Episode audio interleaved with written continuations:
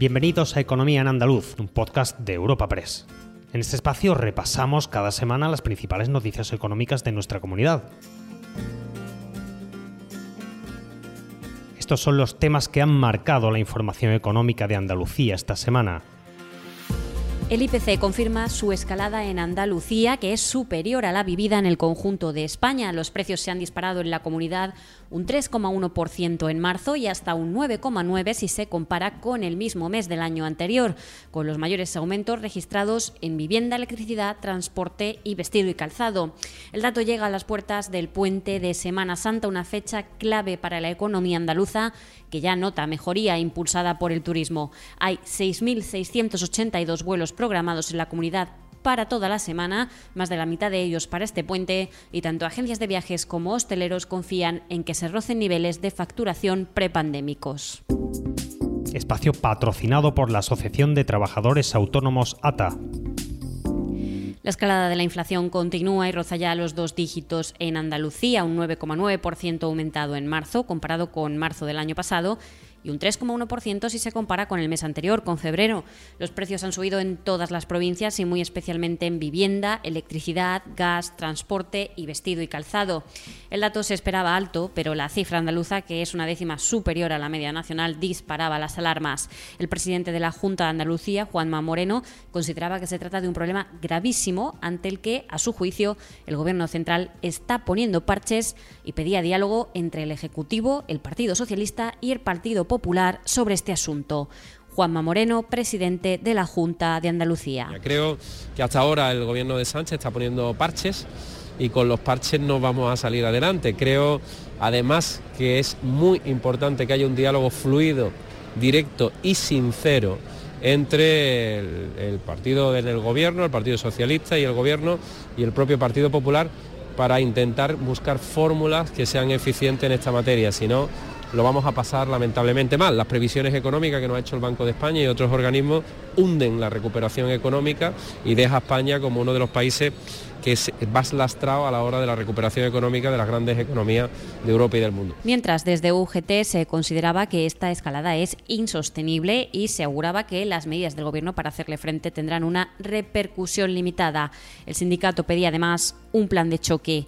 Fernando Morillo, secretario de Comunicación de UGT Andalucía. Las medidas del Gobierno central para solucionar estos problemas y controlar los precios entendemos que van en la buena dirección, pero no son ni mucho menos suficientes ni tampoco la cuantía ni en cuanto a su duración, por lo que tendrá una repercusión limitada. Es necesario llevar a cabo un plan de choque que permita que las personas más vulnerables, con menos recursos, puedan llegar a fin de mes de manera digna. Y mientras desde comisiones obreras se pedía que se pongan en marcha medidas compensatorias que ayuden a equilibrar la pérdida de poder adquisitivo tan considerable, decían, que sufren los trabajadores. Yolanda Carrasco, secretaria de Condiciones de Trabajo de Comisiones Obreras de Andalucía. Poder adquisitivo tan considerable que estamos sufriendo las personas trabajadoras, pero además es necesario que empresarios y empresarias se sienten a negociar los convenios con una perspectiva mucho más amplia. Frente al 9,9% que han subido eh, los precios en Andalucía, la subida eh, en los convenios ha sido solo de Hola Ana, ¿qué tal? Muy bien, aquí vengo de recoger al peque de la escuela infantil? Pues yo acabo de solicitar la plaza para el mío. Ah, qué bien.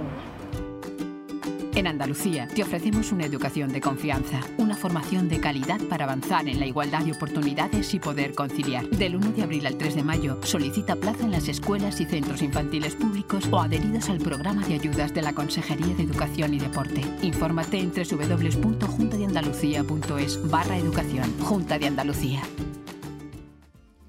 El dato del IPC llega en medio de la Semana Santa, un periodo clave en lo económico para Andalucía. Este año, el primero de normalidad tras dos años de pandemia, hay 6.682 vuelos programados en todos los aeropuertos de la comunidad. Sigue siendo un 11% menos que lo anotado en 2019, el último año previo al COVID, aunque es sin duda una acicate que animaba a agencias de viajes y hosteleros. Desde la hostelería se remarcaba que esta Semana Santa es, al final, el primer gran evento que viven desde la irrupción de la pandemia y aunque el optimismo es moderado, sin esperar a que se alcance la facturación de 2019 completamente, hay grandes expectativas, al menos a la espera de que la inflación no golpee demasiado la actividad, algo que ya se observaba en el primer día de lleno, el domingo de Ramos. Javier Frutos, presidente de la Federación de Empresarios de Hostelería de Andalucía. En cuanto a las perspectivas que tenemos de semana, bueno, parece que la segunda parte del tiempo va a acompañar y eso va a ayudarnos a, tener una buena, una buena Semana Santa y, esperemos estos días ver cómo, cómo, vemos el tiempo y eso también nos va a posicionar mucho en la, facturación que podamos tener en esta, en esta Semana Santa. Por tanto, bueno, esperaremos que, esperemos que tengamos una buena Semana Santa, que no haya incidentes ninguno y sobre todo que la disfrutemos todo porque después de tres años creo que, que nos merecemos todo el poder disfrutar lo mejor posible esta Semana Santa. Otro de los indicadores clave es la ocupación, que también se recupera poco a poco.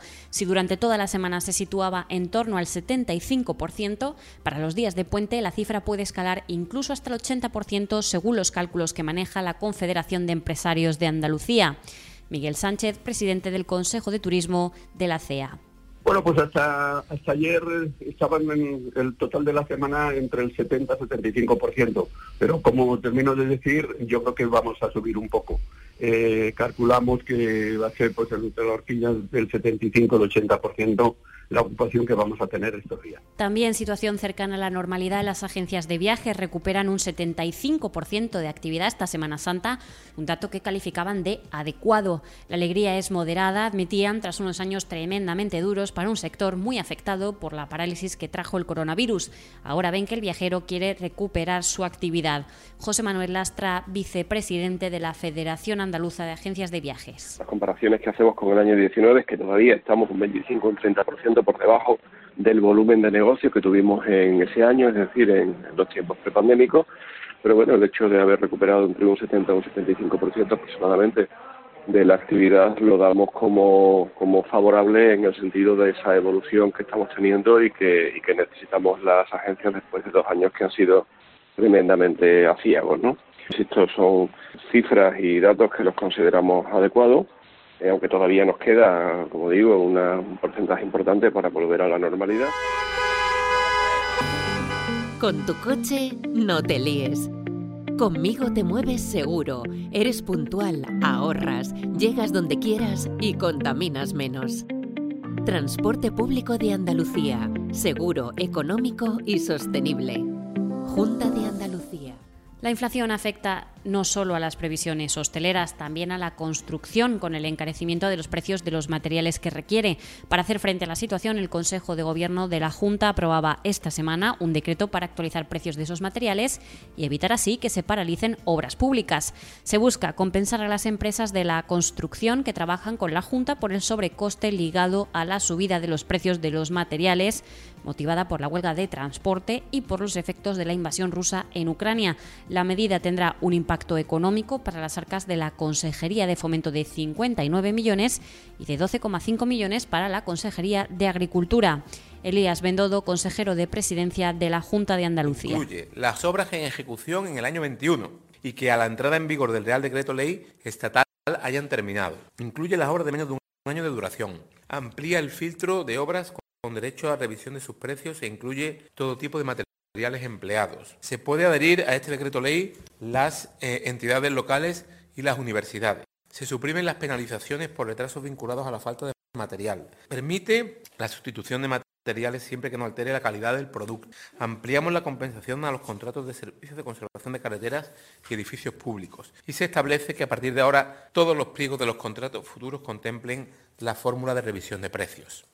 Hasta la fecha, este decreto va a suponer para las arcas andaluzas, solo en lo que afecta a las consejerías de Fomento y Agricultura, 71 millones y medio. Mientras otra actividad empieza a recuperarse, la de las navieras en las conexiones marítimas con Marruecos. En el entorno de la bahía de Algeciras, tras dos años de inactividad, se retomaban las conexiones de ferry esta semana y llegaba el momento de hacer cuentas. La factura, según la autoridad portuaria, asciende a 200 millones de euros de pérdidas. Han dejado de cruzar el estrecho de forma regular con las conexiones con Marruecos alrededor de unos 10 millones de pasajeros y 2 millones de vehículos. Gerardo Landaluce, presidente de la Autoridad Portuaria de la Bahía de Algeciras. Eh, se hablan en torno a unos eh, posibles eh, términos globales a unos 200 millones de euros. tenga usted en cuenta que en principio han dejado de cruzar el estrecho de forma regular con las conexiones con, Marruecos alrededor de unos 10 millones de pasajeros y, y prácticamente 2 millones de vehículos, lo cual evidentemente tiene un impacto muy importante y sobre todo situación comprometida para las navieras para mantener efectivamente esa situación durante dos años y todo lo que son las empresas y trabajadores que muchos de ellos han estado en inactividad o en ERTE. Hola Ana, ¿qué tal? Muy bien, aquí vengo de recoger al peque de la escuela infantil. Pues yo acabo de solicitar la plaza para el mío. Ah, qué bien. En Andalucía te ofrecemos una educación de confianza, una formación de calidad para avanzar en la igualdad de oportunidades y poder conciliar. Del 1 de abril al 3 de mayo solicita plaza en las escuelas y centros infantiles públicos o adheridos al programa de ayudas de la Consejería de Educación y Deporte. Infórmate en www.juntadeandalucía.es barra educación. Junta de Andalucía. Y cerramos con otra recuperación, la del puerto de Huelva, donde el volumen de tráfico portuario total movido en el primer trimestre de este año ha ascendido a 7,5 millones de toneladas. Es un crecimiento del 19,46% con respecto al mismo periodo de 2021. Por tipo de tráfico se ha destacado el incremento de un 25% registrado en el movimiento de graneles sólidos, como cereales y concentrado de cobre, seguido del aumento de un 18,27% registrado en los graneles líquidos, como gas, petróleo y sus derivados, con un movimiento total de 5,9 millones de toneladas. Pilar Miranda, presidenta del puerto de Huelva. Afortunadamente, el puerto de Huelva continúa creciendo gracias a nuestra apuesta por consolidar los tráficos tradicionales de graneles líquidos y sólidos, con la puesta en marcha de nuevas infraestructuras que dan respuesta a la demanda de nuestros clientes para ofrecerles un servicio de calidad y nuestra estrategia por la diversificación hacia la mercancía general convencional, rodada y contenerizada y la intermodalidad, centrada en distintos proyectos de crecimiento en el Muelle Sur. Recuerda que puedes encontrar estas y otras muchas noticias económicas en la sección Andalucía, en nuestra web europapress.es. Puedes suscribirte a este programa y al resto de podcast de Europa Press a través de Spotify, Apple Podcast, Evox o Google Podcast.